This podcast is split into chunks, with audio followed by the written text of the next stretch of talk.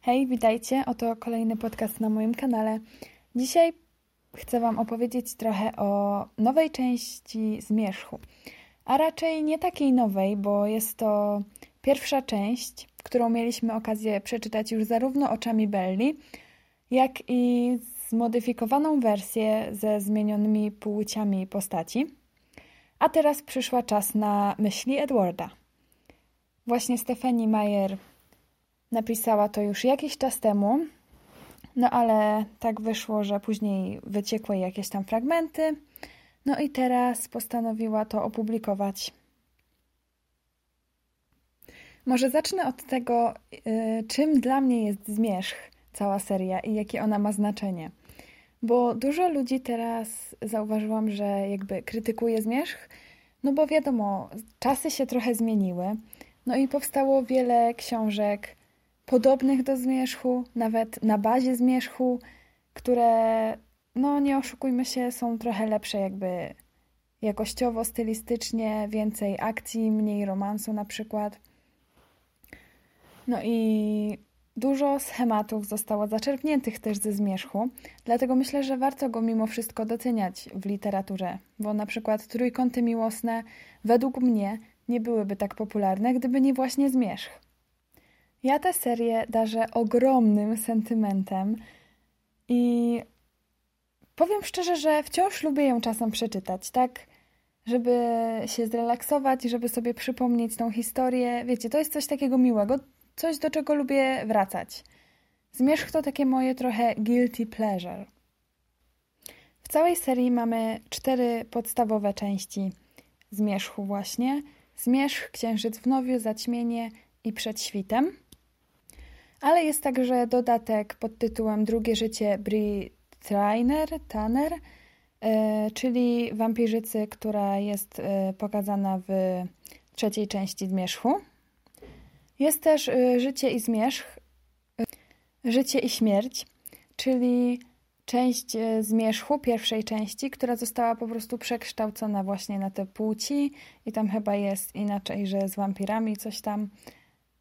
No i Dajcie mi znać, czy spodobał Wam się ten podcast. Jeśli tak, to ja przeczytam Życie i Śmierć i zrobię w zasadzie taki sam, też Wam to zrecenzuję. Bo jeszcze tego nie czytałam, bo miałam takie mieszane uczucia co do tego, jak to wyszło i nie byłam pewna, czy, czy jakby do końca mi to pasuje. W ogóle jestem ciekawa, czy Wy lubicie takie dodatki w takiej postaci, że właśnie mamy nagle perspektywę kogoś innego i w zasadzie niby ta sama historia, ale jednak można ją poznać z innej perspektywy. Ja uwielbiam takie, takie zabiegi właśnie, więc jestem bardzo podekscytowana tym, że mogłam przeczytać perspektywę Edwarda. No i jestem zadowolona, bo w zasadzie każda perspektywa byłaby dla mnie dobra, ponieważ po prostu lubię Lubię widzieć tą różnicę, na przykład w niektórych scenach, jak jedna osoba do tego podchodzi, a jak inna podchodzi do tego w całkowicie różny sposób. Jeśli jednak nie lubicie takich odgrzewanych kotletów, to myślę, że tutaj też nie będziecie zachwyceni.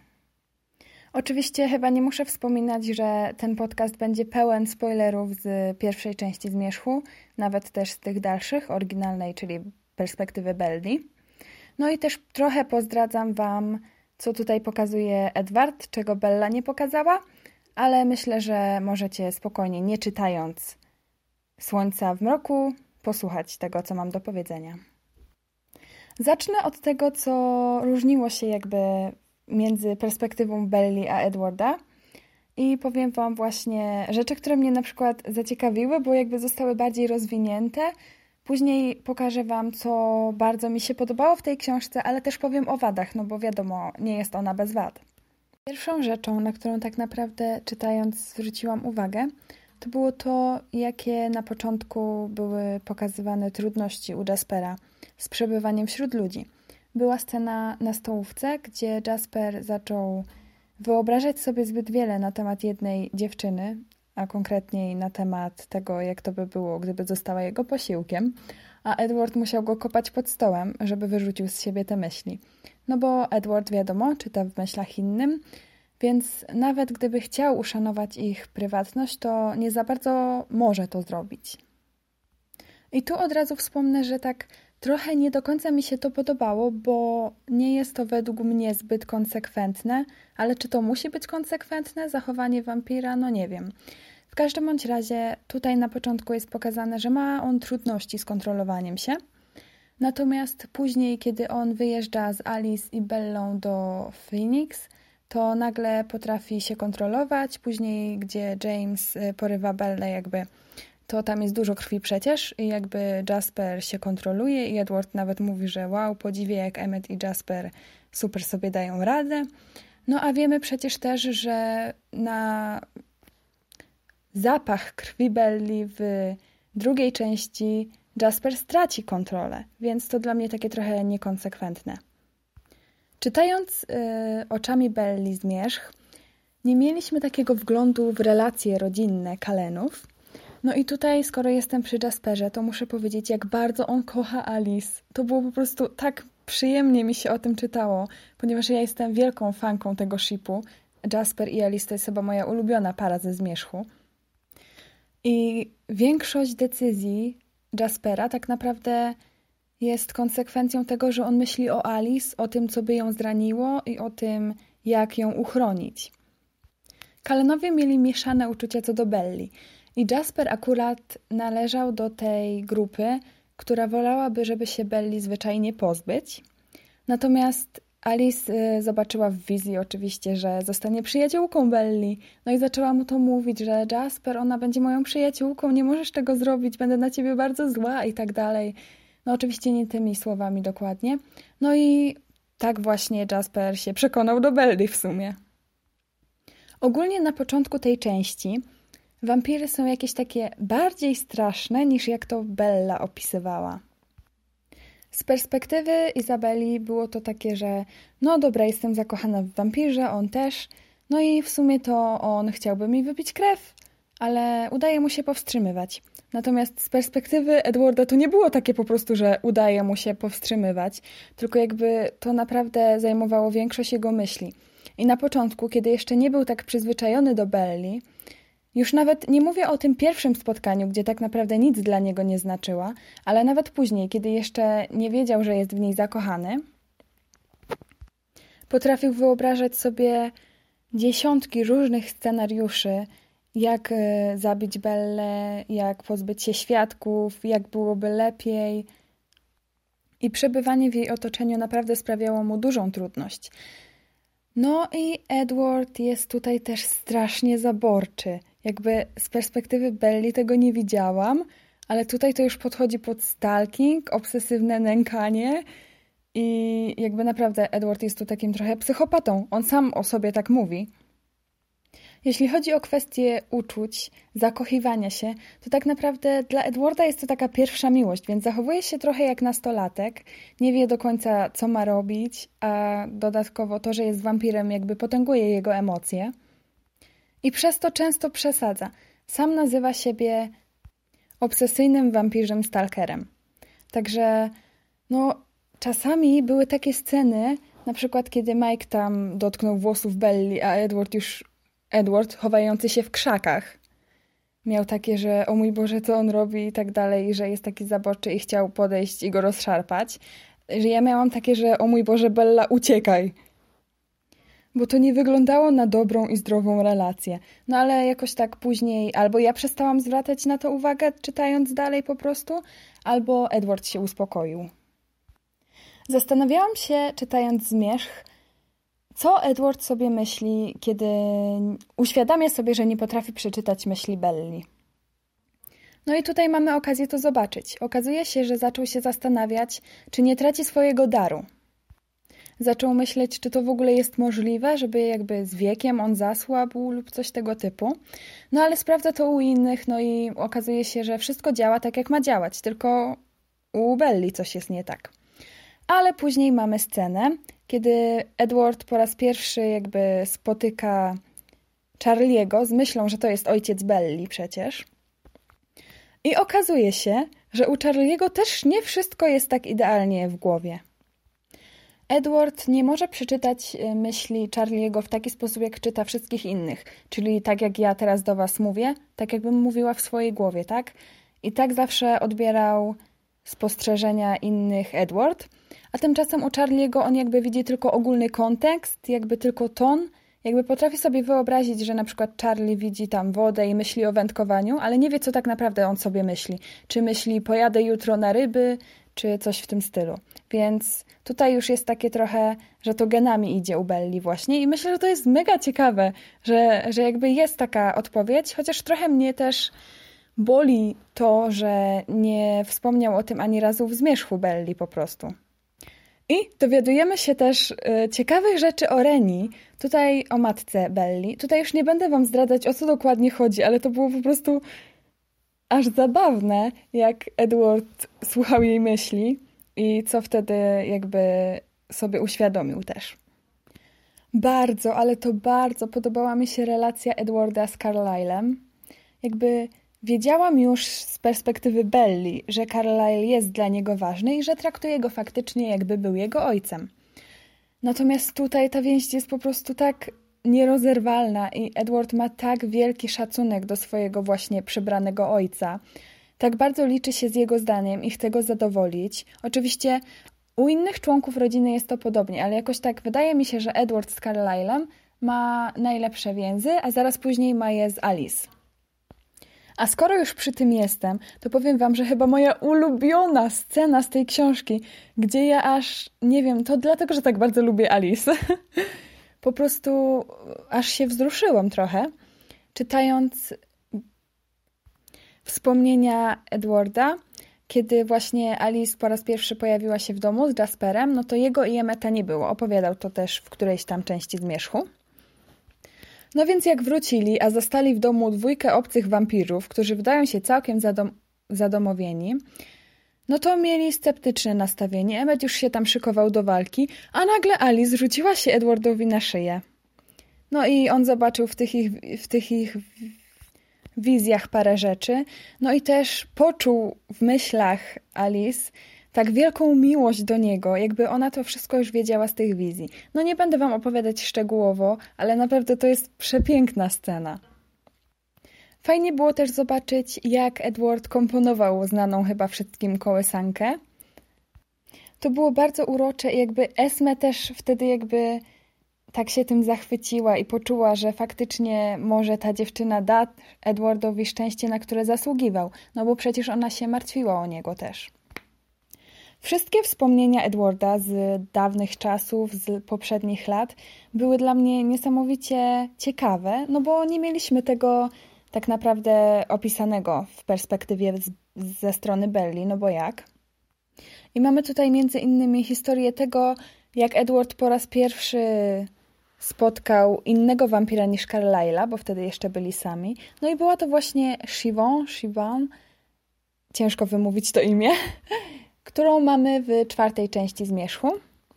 Przychodzi na chwilę tam, to jest ta jedna z Irlandek. I okazuje się, że to tak naprawdę ona była takim katalizatorem do tego, że Edward odłączył się po paru tam latach, po dziesięciu bodajże, od Carlyla no i, i Esme, bo wtedy już chyba z nimi była, i zmienił swoje zwyczaje żywieniowe. I to jest też rzecz, do której Edward bardzo często wraca przez całą książkę. Jakby widać, że te wyrzuty sumienia nie dają mu, nie dają mu spać. Wiadomo, Edward nie śpi, ale wiecie o co mi chodzi. Tak naprawdę on żałuje każdej ofiary, mimo tego, że dzięki zabijaniu ich tak naprawdę udało mu się ocalić więcej żyć. Dla niego to nie ma znaczenia.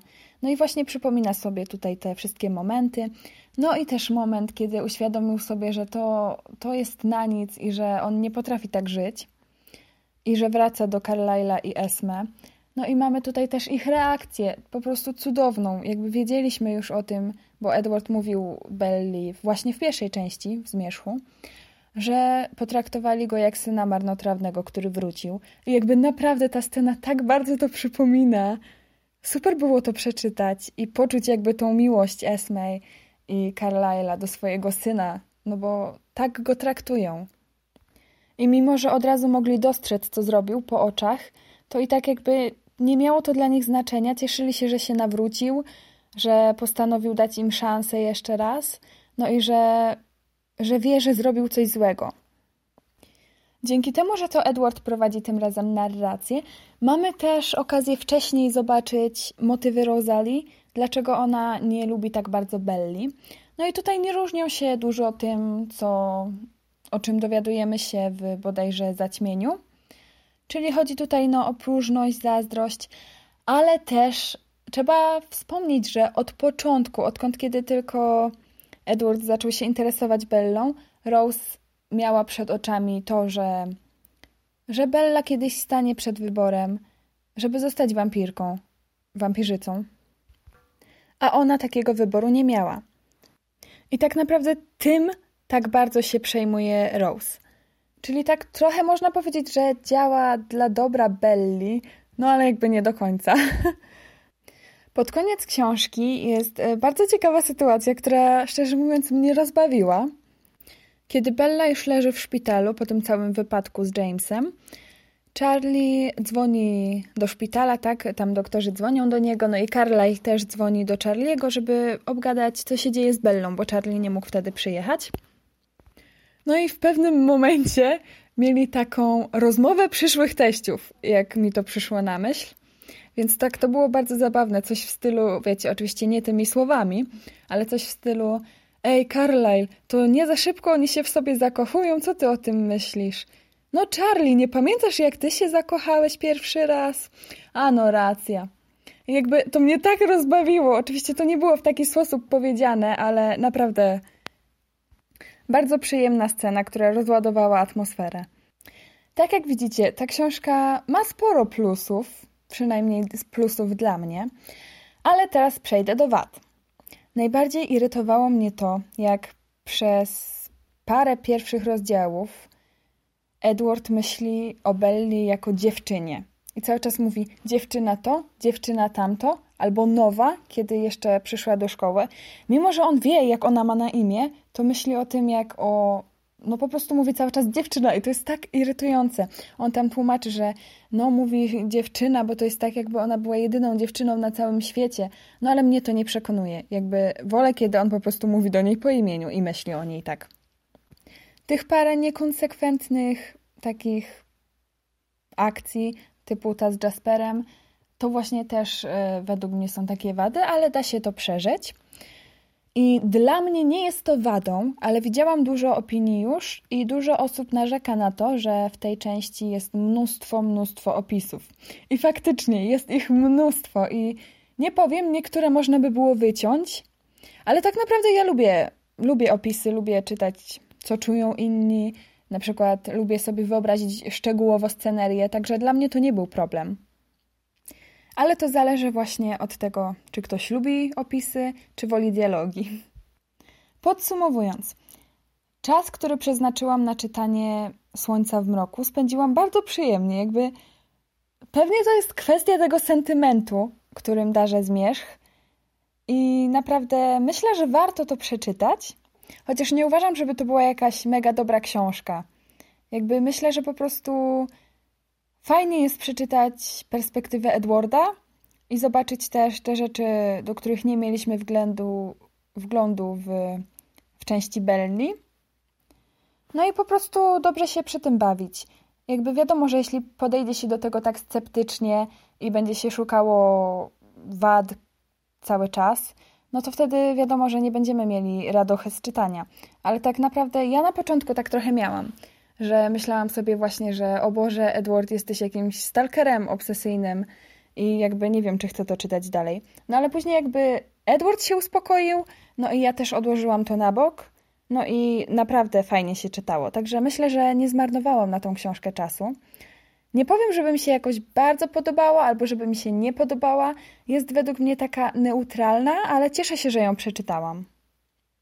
Także jeśli macie tak wielki sentyment do Zmierzchu jak ja, jesteście jego fanami, no to myślę, że warto się zapoznać z historią Edwarda.